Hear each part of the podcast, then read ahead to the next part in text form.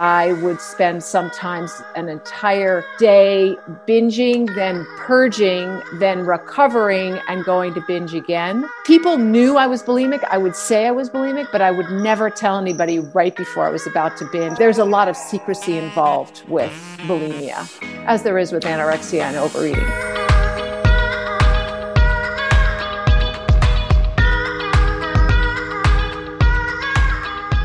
Well, hello there, and welcome to the Exam Room podcast, brought to you by the Physicians Committee. Hi, I am the weight loss champion, Chuck Carroll. Thank you so very much for giving the show a listen, or a view, or a download, wherever it is in the world that you are. We appreciate the fact that you are here. Obesity, anorexia, bulimia. Three disorders that on paper are very different. Polar opposites. They manifest themselves in a way with differences as extreme as the 300-pound weight difference that can separate them. But what if, upon closer inspection, we find out that they are more alike than they are different? Maybe that juxtaposition is merely a mirage. Could that be? Well, that is what we are going to attempt to find out on the show today. We will be joined by two very well-known women who have battled food disorders. They are here to share their experiences with us. Olympian Dotsie Bausch and actress Alexandra Paul. Now, Dotsie graduated to anorexia following a bout with bulimia and eventually totally shunned food. While Alexandra, she fought bulimia for years, going to extraordinary lengths to hide her condition, where she would gorge and then quickly purge so that her body would not absorb the calories. And for me, my disorder was binging, but not purging. Binging and taking overeating to new heights and quite literally eating myself to an early grave. All very different, right? As recently as a month ago, I would not have hesitated to say, yeah, that is all very different things. But after appearing on their podcast, the Switch for Good podcast, and hearing about their experiences, I realized that there are a surprising number of similarities there. And so on today's show, we're going to have a frank discussion about them. What it was like, how we viewed food, the anxiety that came when we would eat, and the equal amounts of anxiety that came when we didn't. We'll also talk about all of those great lengths that we went to hide our disorders, and the love-hate relationship that we had with food. But more so, we're also going to talk about what it was like to overcome these disorders and break free of the chains that were binding us to an unhealthy and unhappy life. The chains that were pulling us toward that early grave. And I'll tell you one more thing that we have in common. Believe it or not, we all considered ourselves to be food addicts.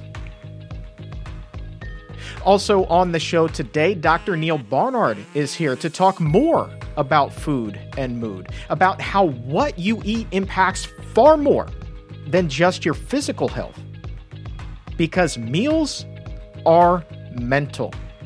He will be looking at why we're drawn to these so-called comfort foods and why, in the long run, they are not so comforting. And with regard to addiction, why some of us are genetically predisposed to becoming hooked on these high-fat, high-calorie foods that we turn to. And then we'll also be talking about the healthier options that we should be putting on our plate instead. Talking about all of that as we take a deep dive into the diet psyche. But first, my conversation with Dotsie Bausch and Alexandra Paul.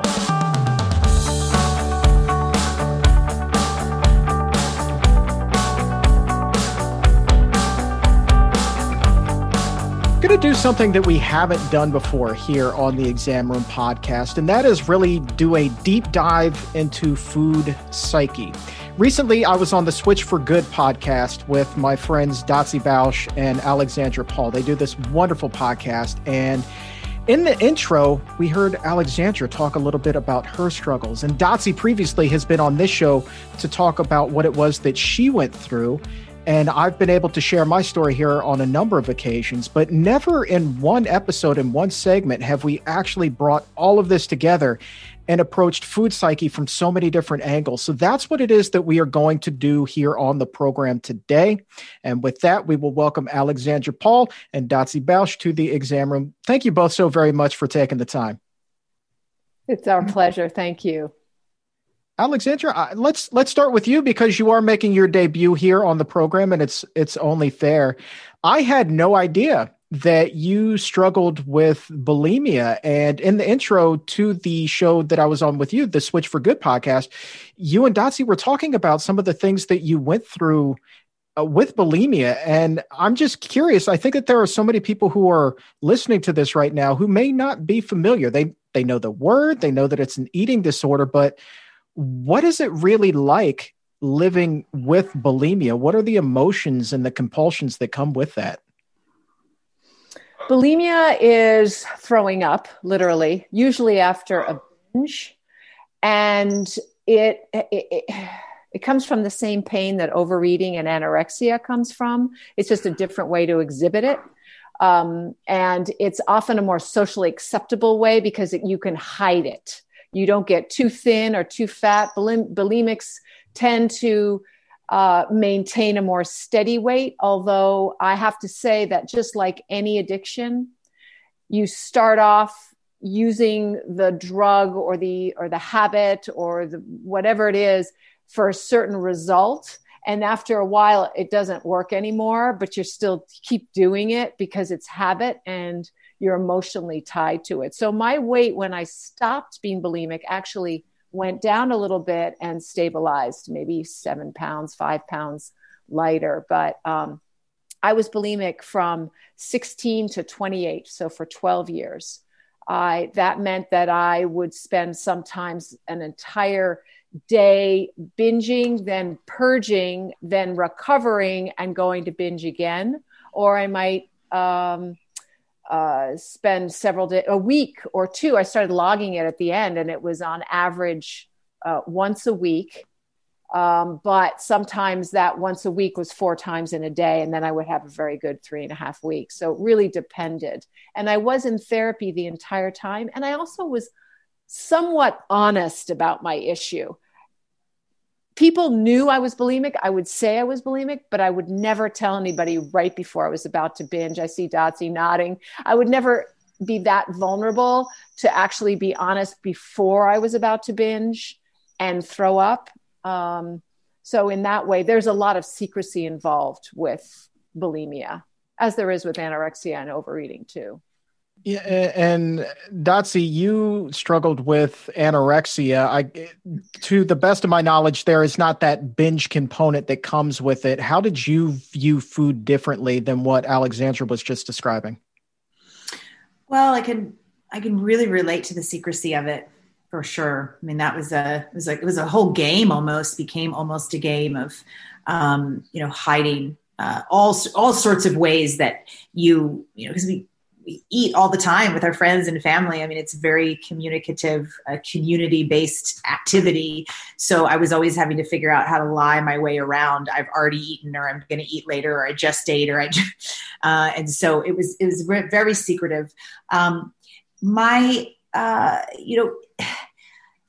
still say to this day that my anorexia didn't have really anything to do with food, and to sort of, mirror what Alexandra was saying earlier. It's just whatever. It was just kind of the poison that I chose to act out on my inner pain. I could have chosen, a gambling addiction or sex addiction or cocaine addiction or alcohol addiction, or it just, for whatever reason, seemed to be the way that I acted out on my pain. And it really got going when I was at a time in my life where I felt really frightened. And so it happened during that period of time in my life where I felt completely just out of control, basically, of my destiny at that period of time.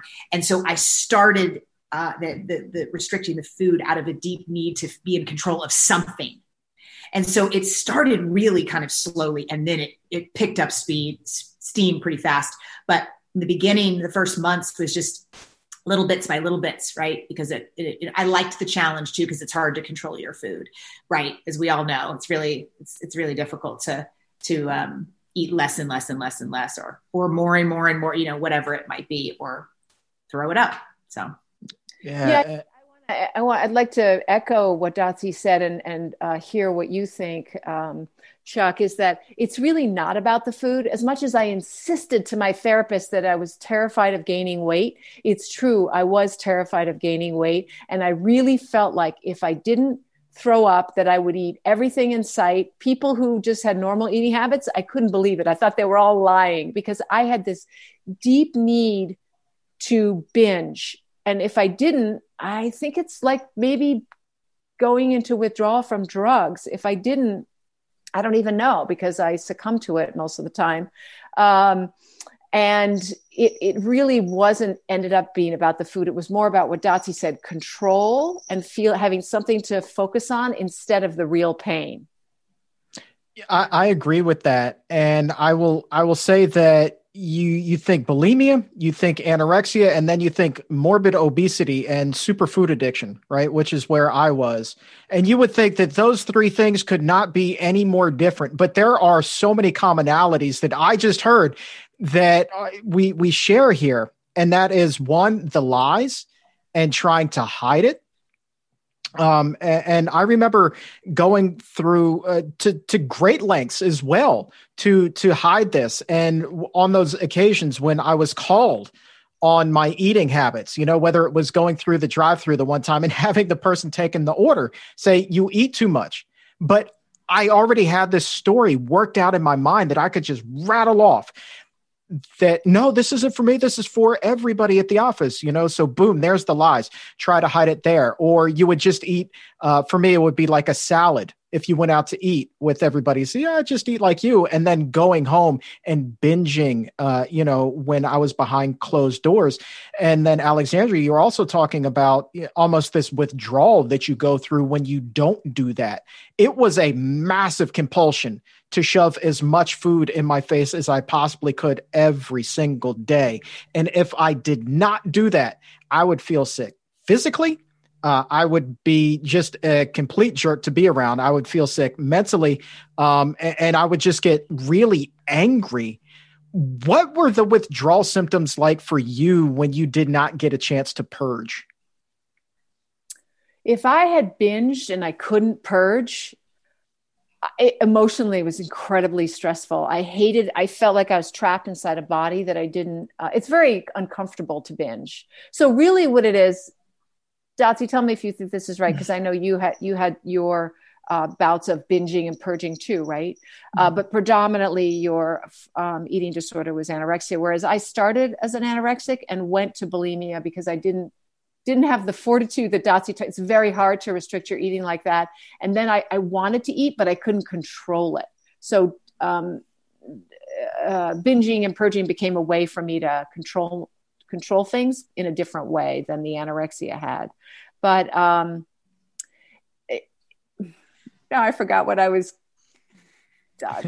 It was kind of the withdrawal symptom we were talking about. Oh, yes. I felt like I just couldn't stand my body and that I was trapped inside it. And it was incredibly uncomfortable after binging. What I was going to say was that binging is a way it was mostly about the purging for me. So binging was just a way I could purge.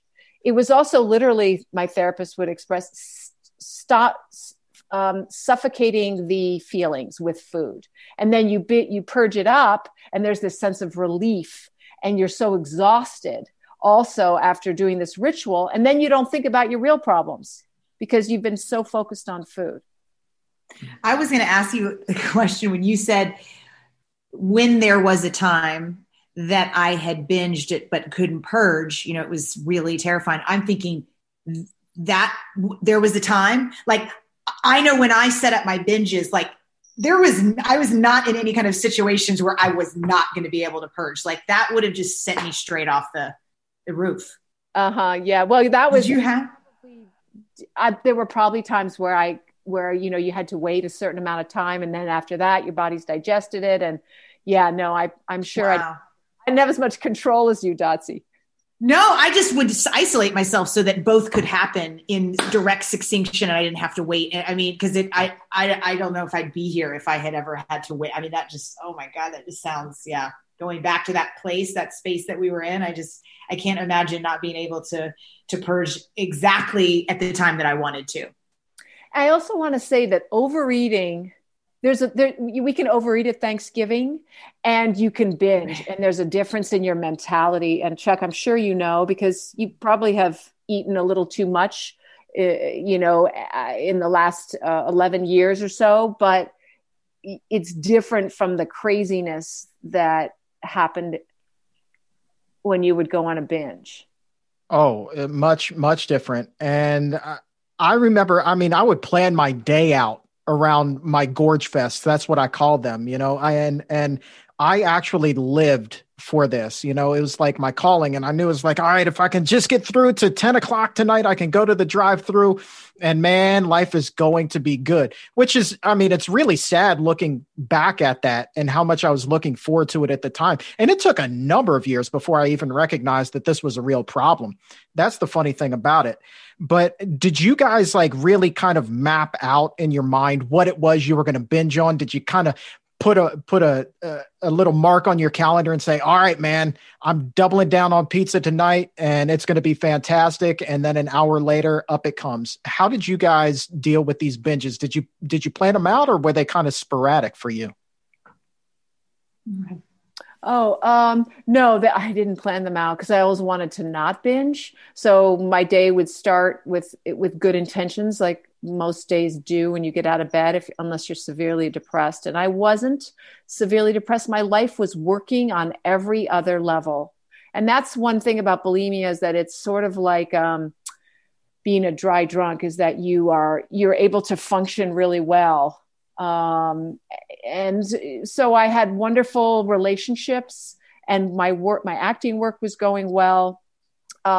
My activism was passionate and I was excited about it, but I did have this secret. So I would start off the day and then something would happen. And usually it was something like doing something that I really didn't want to do that I was doing. And I'm not talking about working hard. I'm talking about that I wasn't authentic, that I had said, yes, I'll be your friend kind of thing. Or, oh, that's a wonderful idea, when really I didn't want to get involved or be. So that would usually be the reason that I would feel like, okay, now I've got to go binge. So it wasn't as well planned out, because I did have a busy life. But I did live alone. I made sure that I never got so close to my boyfriends that I didn't have that time to, I never lived with, I did live with one man for a year and a half, but I can't remember how I got around here. He knew about the binging. So, and the purging. So anyway, yeah. Dotsie, what about you? Definitely not planned out. I mean, mine was like, I remember almost like it was yesterday, fairly vividly, having this shift in that my mind could no longer control my body, and my body needed food, because I was sustaining myself on a couple hundred calories a day for like a long time. And it was kind of just, it was almost overnight. It just, my body, I couldn't not binge. So it was like this new thing for me. I didn't know what was happening. I didn't know why it was this way. And then, but my mind could not grapple or grasp and then grapple with what I'd just done. So it was just like the first time it happened, I was just like, oh, we got to get rid of this.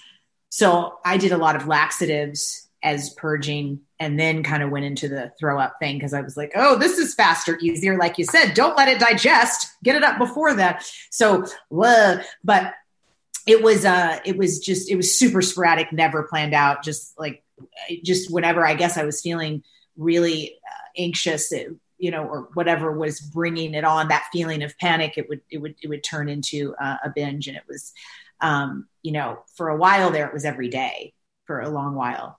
I think my body, and that would be that moment, I guess, in a, I had been in inpatient and outpatient treatment with anorexia, but I think it was that, that's the difference between then going down the road of losing your life from anorexia, where what basically happens is your body starts eating its own organs. And so most of the deaths from anorexia are heart attacks. And it was like my body just took over, like, you're not going to die from this. It was really strange. Looking back on it. Yeah. That it unfolded that way. Was there a big swing of emotion that you experienced after you would binge? Like, were you like, all right, man, I'm on the clock, and you just got this rush of anxiety to get this up, get this out? Or did you just kind of know that was what was going to happen and you went with it over time? Well, as all of us know, if it's a real good binge, which all of them are, you're so sick. So it was just an automatic, almost the purging, it was like, get this. I mean, I just felt terrible from head to toe. So it was almost that almost felt like on autopilot. Like, I didn't pre-think, okay, now I'm going to throw this up after this, because it just like, I couldn't handle keeping it in. Mm. Yeah. Mentally or physically. I would feel so tired physically. That would be and so much relief from getting rid of it, that would be the reward in itself. And of course, as I mentioned before, the fact that now I've distracted myself for a certain amount of time from my real pain, and that hole that I would feel, because I felt a pain in my solar plexus. That was the signal for a binge. It came there. I don't know if other people had different places in their body that was a signal, but I would feel this pain here, and I would feel like food would cover it up and squash it. And then, of course, the food would feel so uncomfortable that then I would throw it up. And so it was a mixture of physical and emotional relief and just exhaustion. And this thing that was so big would drown out every other thing in my life at that moment, because it was so all encompassing. Did you ever throw up, Chuck? No. My goal was to get it in and to keep it in. I think that's kind of what is separating the three of us is I did not have that desire to purge. The interesting thing was I actually lived with a family member who had anorexia, very severe. Was in a number of studies that were done here at the National Institute of Health, just a few miles from my house right now. And I mean, watching her whittle away to 70 some odd pounds when she's a good 5'8", 5'9", that was really scary. But I remember living with her and thinking, like, I don't understand how somebody would not want to eat, And so just that, seeing what she went through, I think really fortified my desire to want to eat as much as possible and to keep that down, because I don't know, like, if my mind was so warped at that time that I was thinking, well, I can't be as bad off as she is because I'm not anorexic and I am keeping this food in. I don't know, but I never, ever had that desire to purge. And I actually think that it was partly because of that. She was living with us when I was early in my high school years. And those are pretty formative times. And certainly my intake of food was increasing at that point. So maybe that did have something to do with it. Was your high keeping the food in? Like, I know for me, like, the binge, I couldn't get high off that at all. Like, it just felt terrible, but I got a great high off the purge. So when you kept the food in, like, after your last taco, was it kind of like this euphoria of, it's probably chemical euphoria from all the sugar and fat, maybe? 100%. And okay. That high actually started with the first bite. And I remember, I would take it and I would just feel good. It was a rush. And And if I went a couple of days and I was trying to diet, and then I would finally give in, and man, what a rush that was when it, you know, I hadn't had that fix in a few days. Recently on the show, I interviewed Dr. Hanna Kaliova. I know that she's been a guest on your program as well. She presented some new science showing the way the brain reacts to these high-fat, high-calorie foods. And I always thought that the brain reacted like it was overly stimulated by this with people who are super morbidly obese. But what she showed was that part of the problem is that the pleasure centers don't light up quite as much. And so you eat more and more and more so that you do get that high. So you're always chasing this, but you need to eat more and more to reach that high.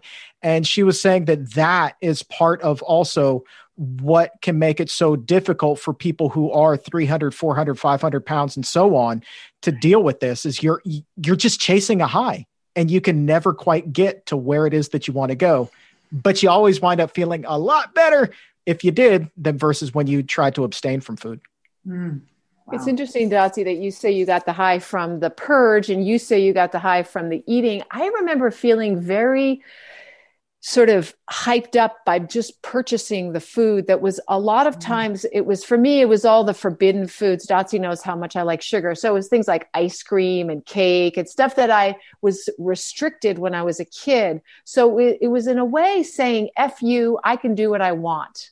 That was a lot.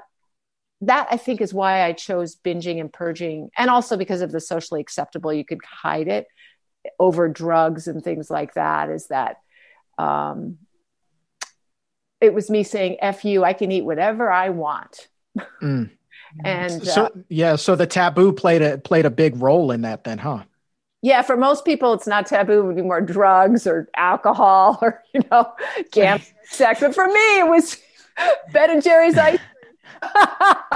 I was a very, and as we talked about on the show that we did together, the three of us, Switch for Good podcast, I've never really done any drugs or even coffee or anything because I really was worried that I would let loose on those things. And I didn't need more than one addiction. Do you still worry about addiction? Do you still consider yourself to be addiction prone? Or do you think that knowing kind of what you do now about the psyche, you could have that cup of coffee and not turn into a coffee addict? Oh, you. I am talking to you. I'm a coffee addict, so that question's not for me.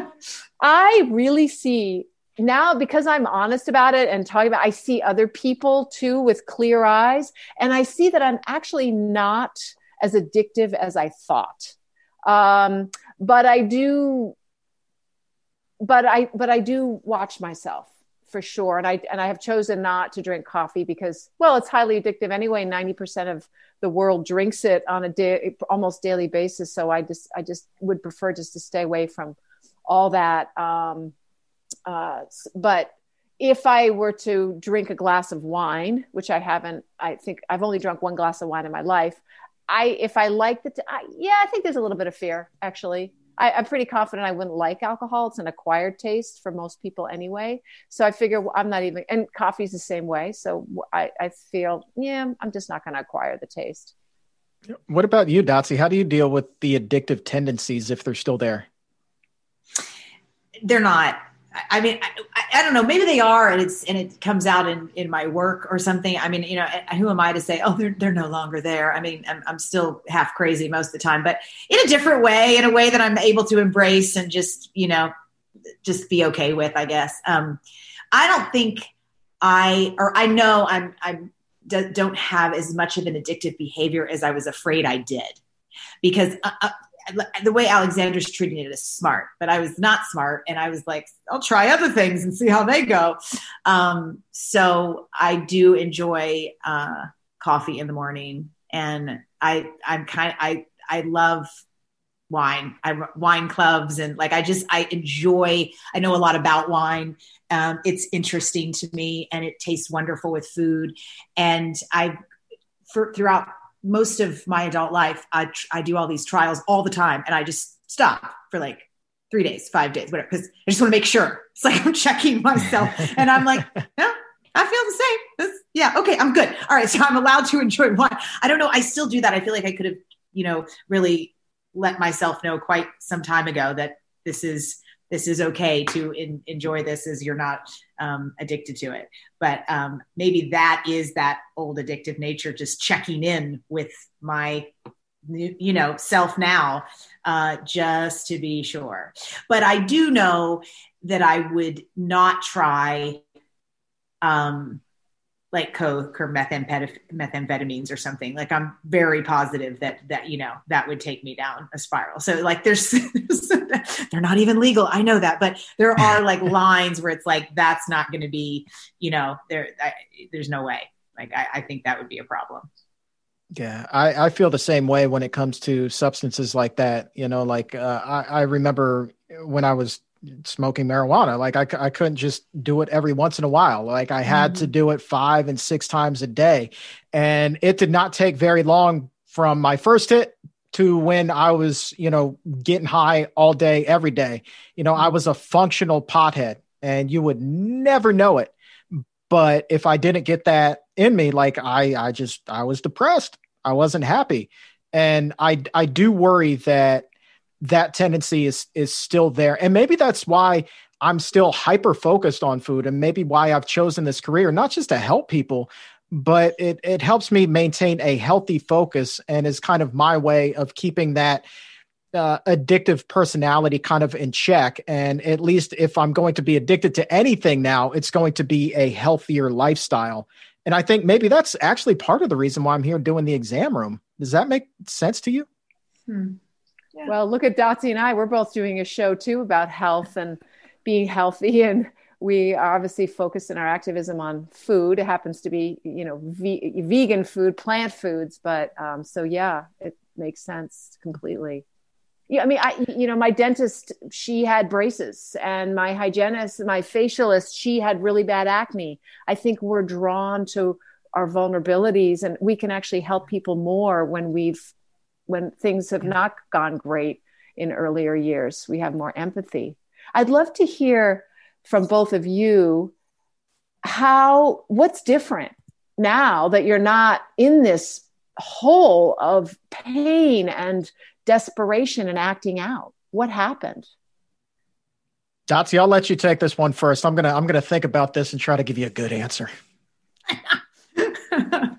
Well, I mean, you know, Alexandra, for me, it was loads and loads of, you know, therapy, getting to the place where it wasn't such a strong part of my life. But I think now, I mean, I bet this will resonate for all three of us, certainly the freedom and just the soulfulness of veganism. I was on a podcast yesterday afternoon, and the host was a carnivore, which I didn't know prior to the beginning. So the lion diet is what that is. And he was really, he was, I think, for the first time able to carnivore. He was on the carnivore diet, or he just happened to eat meat? No, he's on the carnivore diet. Yeah. He was yeah. And has been for a while, and has all these issues, which I'm like, hello, like he's angry and anxious, and has depression and all of these things. Where it's like, you might want to get some of the hormones out of the food you're eating. But I think for the first time, I was able to finally make clear to him that veganism is not a diet. Because, you know, people, we know, they're in the media, they go from veganism to the carnivore diet or the other way, you know, and it's obviously, you know, the dieting industries that, you know, billions of dollars every year for good reason. There's probably, I bet you there's 2,000, 3,000 diets, you know, on the planet. And so, you know, I shared with him from my history, like, I'm not going to be on a diet. Like, that's not going to be a thing I'm doing. Like, it's not. And really just, so I think that's what it is for me, is just this whole light that happens. Really, I think every time I eat, I'm still aware, and it's been almost 10 years that I am choosing, love for my fellow beings. And it that just gives me all the high I need. Yeah. You know? every day. Yeah. Yeah. And it's similar for me. It's, I'm not ashamed to eat anymore. Like, I'm very proud of what it is that I'm eating, because still, you know, here I am 11 years removed from being that 420 pound man. And I still so much identify with him in my mind on so many levels. So when I look down and I see something like, you know, whole grains, you know, roasted Brussels sprouts, carrot chips, which I was introduced to today, or baby carrots for, you know, for that matter, I look down at that and I'm like, this is so different than that half of a greasy chicken that I would eat from Boston Market, or the 2 pizzas from Domino's, or the $20 worth of Taco Bell. Like, I still just get the biggest kick out of how happy I am, how content I am eating that versus where I was. And because I'm eating that, I also have this sense of relief. You talked about this freeing feeling. I feel free that I'm never going to go back to that 420 pound frame. And that struck me so hard yesterday when I was doing a photo shoot and I was standing in my old 66 inch pants. All of me was in one pant leg, and I, you know, could barely stretch out to get, you know, the, my arm to hold out the pants all the way. And I just remember like thinking, these pants never, when I was that size, never looked that big to me.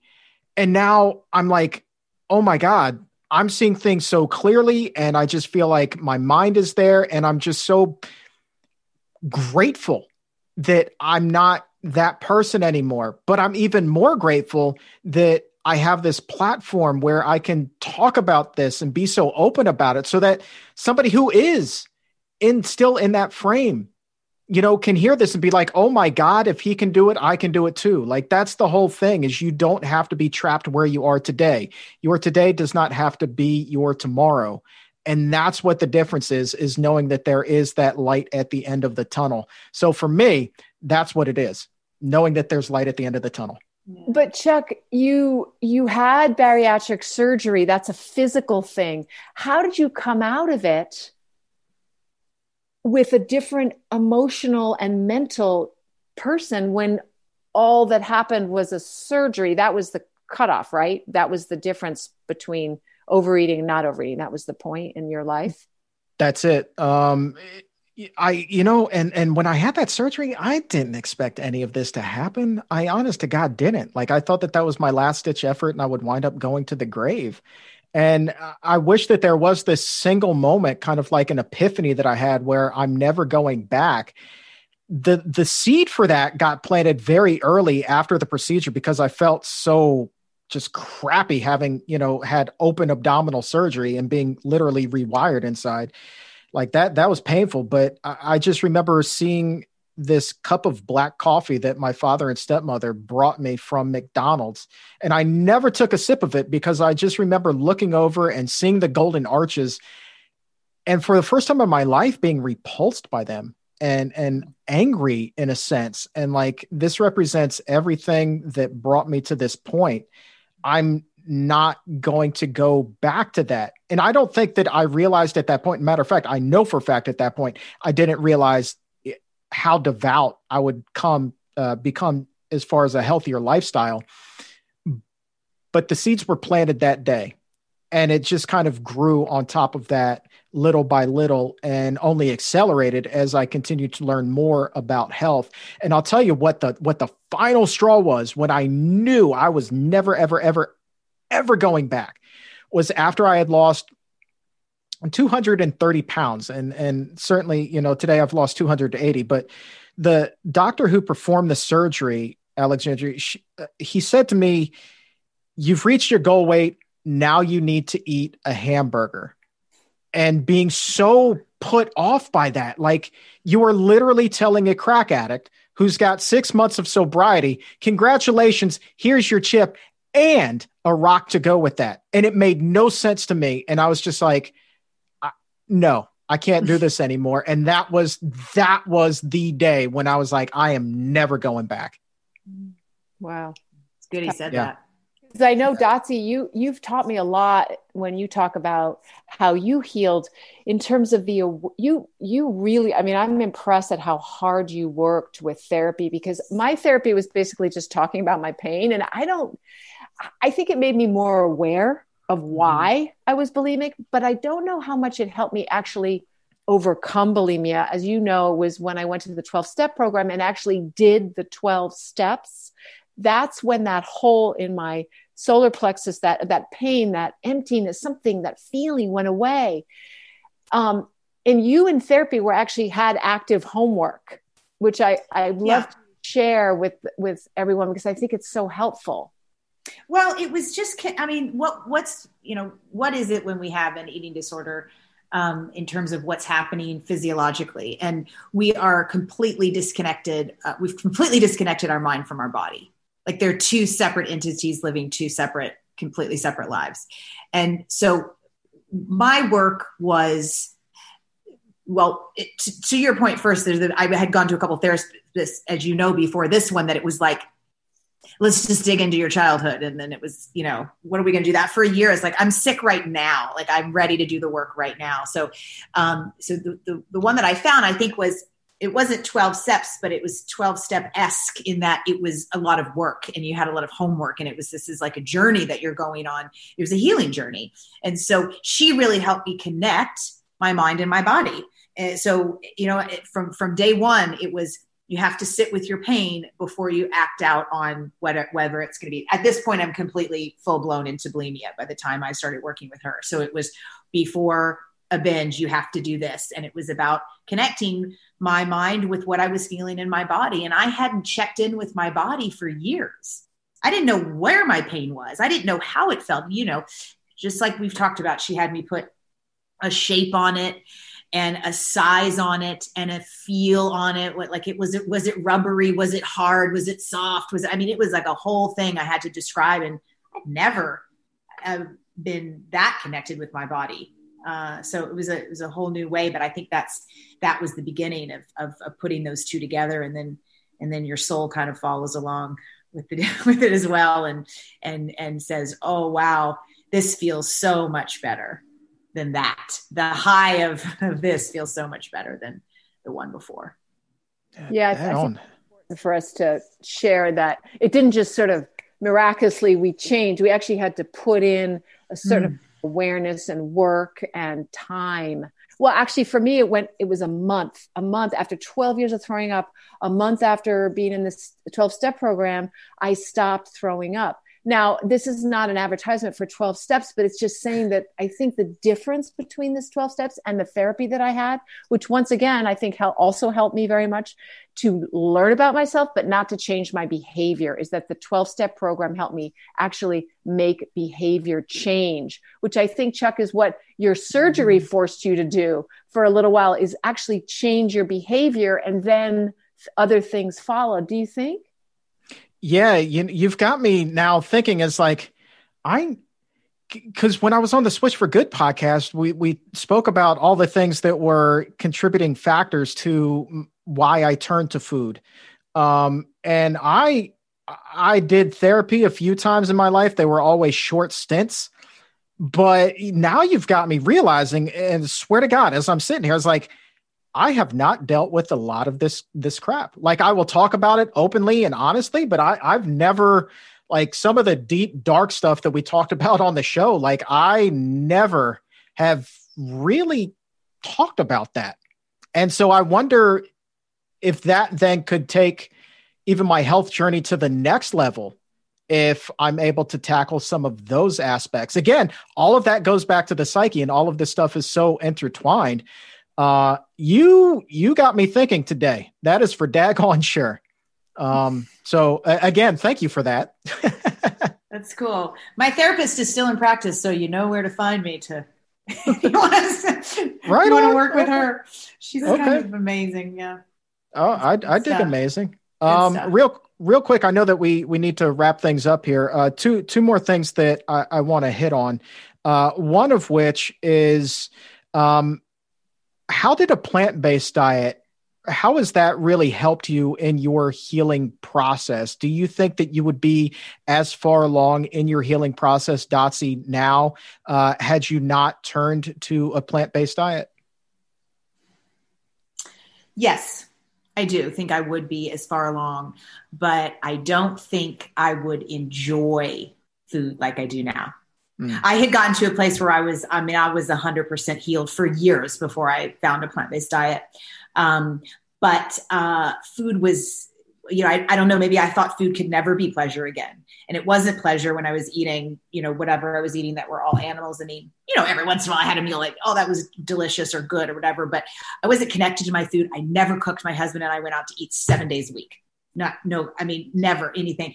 And this has connected me, plant-based diet has connected me to food and flavors and liking to cook ever so slightly more, not a lot, but we eat in 5 or 6 days a week. So it has absolutely encouraged me to explore food and enjoy food and get excited about food. And like all of us, I pretty much lose my mind anytime I'm in a different city on Happy Cow, eating my way through the city with just so much excitement and joy. So I think it's done that, the plant-based diet. What about you, Alexandra? I love that Dotsie has definitely got a healthier attitude towards food than I. I still worry that I'm going to gain weight. And it's probably because I'm still drawn to unhealthy foods like sugar. When I'm eating a fully whole food plant-based diet, I don't think about food and weight and anything. It's a really positive experience. So I think I'm 95% of the way there, but I still see room for me to get better. But to answer your question, yes, a plant-based diet changed me a lot. And the reason is because changed my attitude towards food a lot. I wasn't throwing up. I haven't thrown up for 29 years. And in that the last 29 years, I've maybe wanted to binge less than 10 times. So it's because I've healed really, and I'm dealing with my pain when it comes up. And I don't use food in that way anymore. But what a plant-based diet did was it aligned my values, my food with my values. And that just makes everything so much more beautiful. And like Dotsie said, it makes you feel proud to eat. You mentioned that too, Chuck, is that we're making a decision of love every time we eat. So it's less fraught with pain. Yeah. Yeah. And for me, it's pride. It's excitement. I like I said, I still can't believe that these are the foods that I enjoy now. But it's also a great safety net for me. I know what I'm eating here is safe and it's not going to take me down that dark road anymore, because I do know I am terrified. Like I am just like that person who has, quit smoking for 10 years and thinks that they can have just one. I know that I cannot go to that drive-thru at Taco Bell one time and be okay. No, I know that I will be there again tomorrow and the next day and the next day. And so with this, I don't have to worry about that. And so that is quite liberating. And I love it. It's pride, it's love, it's borderline euphoria. It's just the greatest thing in the world.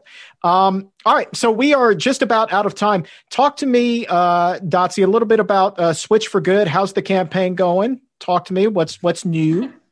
Well, it's a full-blown nonprofit. So we finished our summer campaign where we were on NBC in front of 30 million people, which had 1 million and just under 500,000, 1,500,000 people taken action on our website to take a journey, to start their journey. So that was, it was a rockin' summer campaign. It was supposed to lead into the Olympic Games, but as we all know, everything changed. And so we went forward with it, but we've got some really interesting legal things going on right now. We have a letter of investigation out to the athlete ombudsman at the USOC that has to, we've called to investigate that sponsorship between Milk and the United States Olympic Committee because it goes directly against their ethos of, fairness in sport.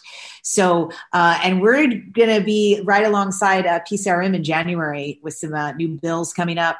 We're starting our first research project as it relates animal-based foods versus plant-based foods, and it's specifically soy milk against cow's milk as it relates to hormones. And that's going to start in the spring at Appalachian State University with Dr. David Neiman. So we're just got our feet in all sorts of things. One of my favorite things, the podcast. So come join us there. Switch for Good podcast. Yeah, for sure. And we'll put a link right to that in the episode notes. So one click. Alexandra, what about you? What's new in your world? What do you have coming up? Oh my gosh. Well, no, the podcast is something that I'm very excited about with Dotsie. And I'm also working to change the statute in Congress, in the United States government that mandates animal testing on drugs. So we're working on that with Center for Responsible Science, an organization that I co-founded. Awesome. Well, go get them, man. A lot to keep up with. So I'm going to have to bring you both back for some updates in a little while. You bet. Love it. All right. Well, listen, Dotsie, Alexandra, thank you guys so very much for joining us today and being so open. And this has been a really interesting conversation. I thought going into it that there would be a lot of commonalities between where we were and how different our journeys were, but how similar they could be at times as well. And I think a lot of listeners hopefully made that same conclusion. So thank you guys both very much.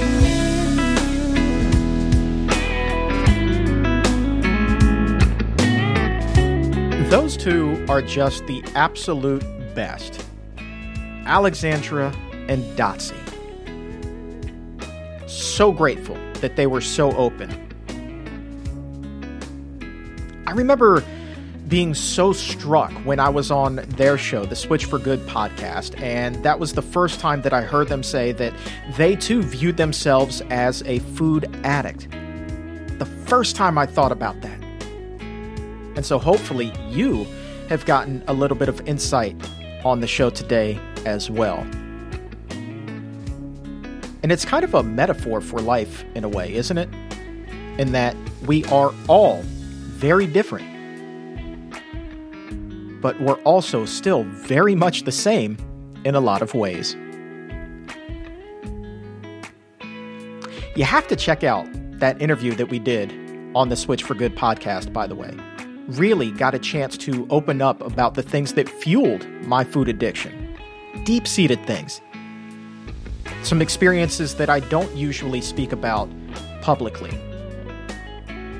So I am forever in their debt for the opportunity, and I hope that you do give that show a listen. You can find a link to it right now in the episode notes. Also in the episode notes, you can find a link to the Switch for Good's extraordinary report on dairy. This thing is called Dairy Does a Body Bad. Talk about a deep dive on what the science really shows about milk. Just taking out all of the slick marketing and the commercials and the campaigns and leaving nothing but irrefutable data behind. And that is exactly the kind of thing that you need to reference when you're talking about why you're vegan to other people and you're explaining what the science shows. So this report really helps to paint that full picture.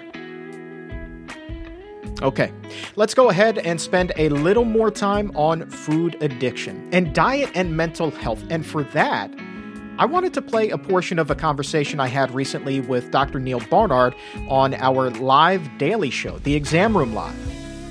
Here, he talks about why some people are more prone to becoming addicted to these so-called comfort foods, and why, in the long run, they are not so comforting at all.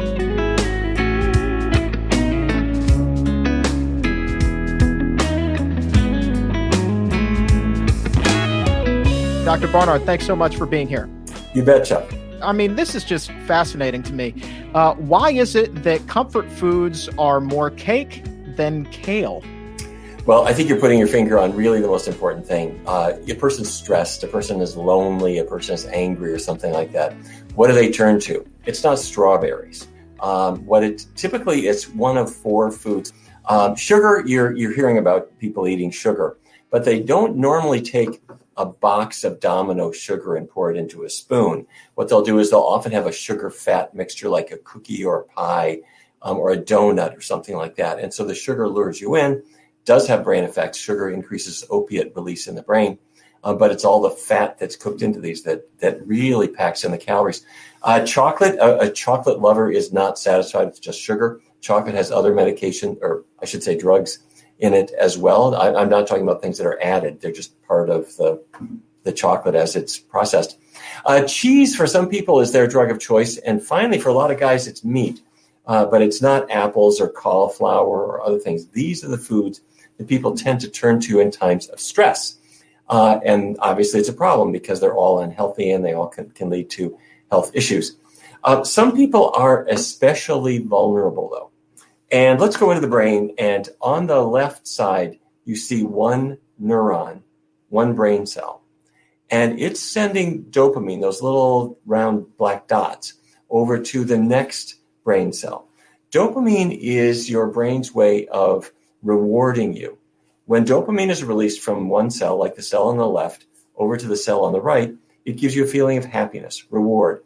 It was really designed by nature, if I can put it that way, to reward you for sustaining your life, finding a good, healthful food source, or finding a receptive mate.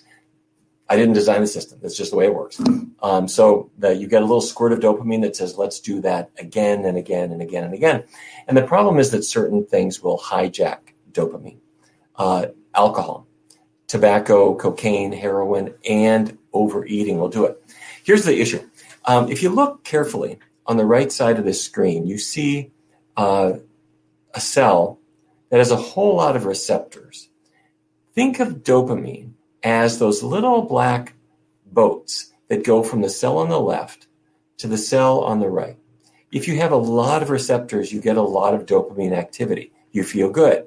Some people have a gene that causes them to have fewer dopamine receptors. Their brain cells look like that.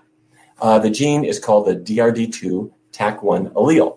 This will not be on the test, but you have fewer dopamine receptors. This is normal. This is what happens if you happen to have that gene. And because dopamine doesn't last very long, if it doesn't find a receptor, it dies. And so people who have this gene and they don't have very many dopamine receptors, they just don't feel so hot. And unfortunately, they are set up for doing anything that gives them more dopamine, like drug addiction, alcoholism, compulsive gambling, or overeating.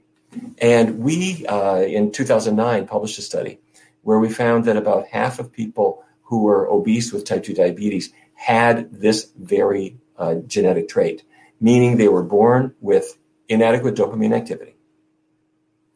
Presumably, they were overeating to get dopamine. That caused weight gain that then caused their diabetes to come out. So there you have it. Now, apart from genetic vulnerability, there are certain times of vulnerability. And you might have heard this HALT system. It's been used a lot in drug abuse circles. If you're hungry, you're going to be set up for wanting all kinds of junk food. And so the thing to do if you're hungry is to eat something healthy, take the edge off your hunger, cravings will be reduced. If you're angry, if you're lonely, if you're tired, these are things that you want to deal with. If you're tired, take a nap, go to sleep if you can. If you're lonely, reach out to somebody. Otherwise, what we often reach out to is donuts and bacon. Also, we're vulnerable right now. Winter is coming. And it's not just humans who know about this. Squirrels are out finding nuts and burying them and putting them in their cheeks. They're gaining weight, and so are you. 20 years ago, the New England Journal of Medicine published this graph. They looked at holiday time between October and January. That's when we gain almost all the weight of the year. Why? The days are getting darker. The days are getting shorter. We're feeling more stressed. And then the holidays bring the food into us. We gain a lot of weight. December 31st at midnight, we get disgusted with ourselves. We make a resolution to lose weight, and we do lose a little weight for a while. But this is the time of maximal vulnerability in the year. What can you do about it? A number of years ago, we did a study with GEICO in 10 different cities, 10 different GEICO plants, with the idea of using a plant-based diet to help with reducing weight or tackling diabetes. But along the line, we started to look at, could the diet affect how we feel? And the answer is yes. Our participants in this study If they were following a normal diet, they didn't get any benefit. If they were following a low-fat vegan diet, depression dropped. And not only that, anxiety dropped as well. So when you're feeling stressed out, foods can sort of help you. Now, I got one last thing, Chuck, that I want to share with you. And that is there's a brain chemical called serotonin. It's sort of a double-edged sword. It can help you to feel better, but it can also make you feel groggy and sleepy and crummy.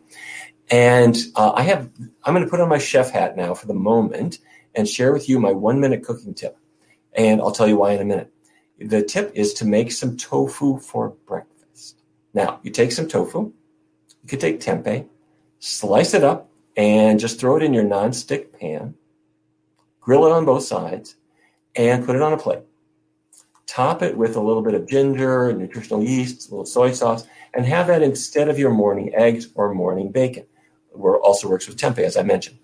And what you discover is that for the rest of the day, you feel more in balance. How can that be? It's because if you start your day with plant protein blocks serotonin production. So I first learned of this from MIT's Richard Workman, who is an amazing brain scientist who found paradoxically that if you start your day with extra protein, particularly protein from plants, you get all the benefit of it, and it seems to stabilize your mood. It blocks the overproduction of serotonin. And then at night, when you want to go to sleep and you want to feel groggy and whatever, then you can have extra carbohydrate, like pasta or bread. So plant protein in the morning, extra carbohydrate at night, and that way you get the serotonin when you want it and not in the morning when it's going to interfere with how you feel. So there you have it, Chuck. Back to you. Let's talk about this a little bit. I want to go back to how we feel after we kind of stress eat. And because yesterday there was a big write-up, probably on a lot of websites. One of our producers found this, and it was a list of all of the fast food restaurants who were giving away freebies specifically marketed towards stress eaters. I mean, we're talking about free burgers, free donuts, free cinnamon rolls, free apple fritters. I mean, everything unhealthy under the sun. So really just to kind of put the nail in the coffin here. If you eat these supposedly stress relieving foods, it's really in the long run not going to do much to help your mood out at all.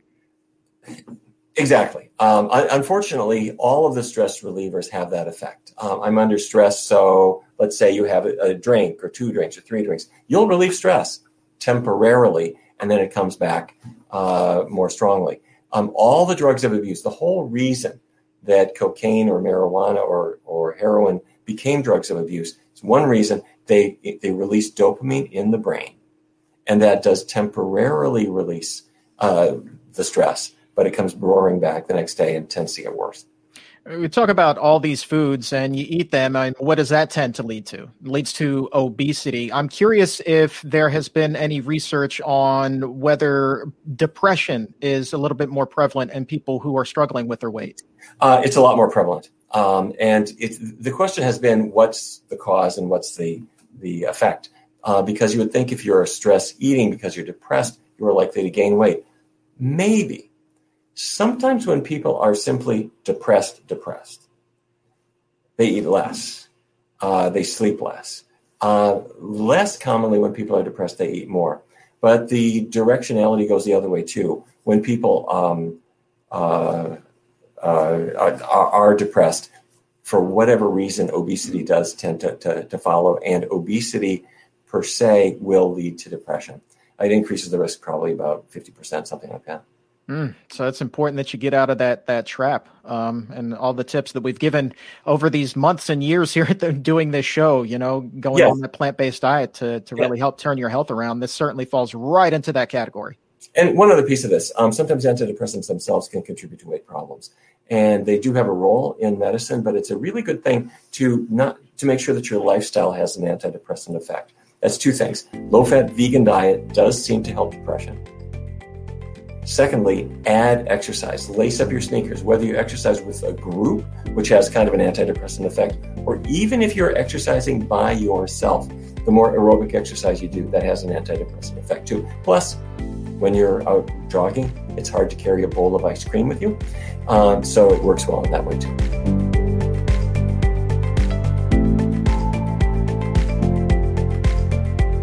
We would love for you to join us for the Exam Room Live Monday through Friday at noon Eastern, 9 a.m. Pacific. Join us.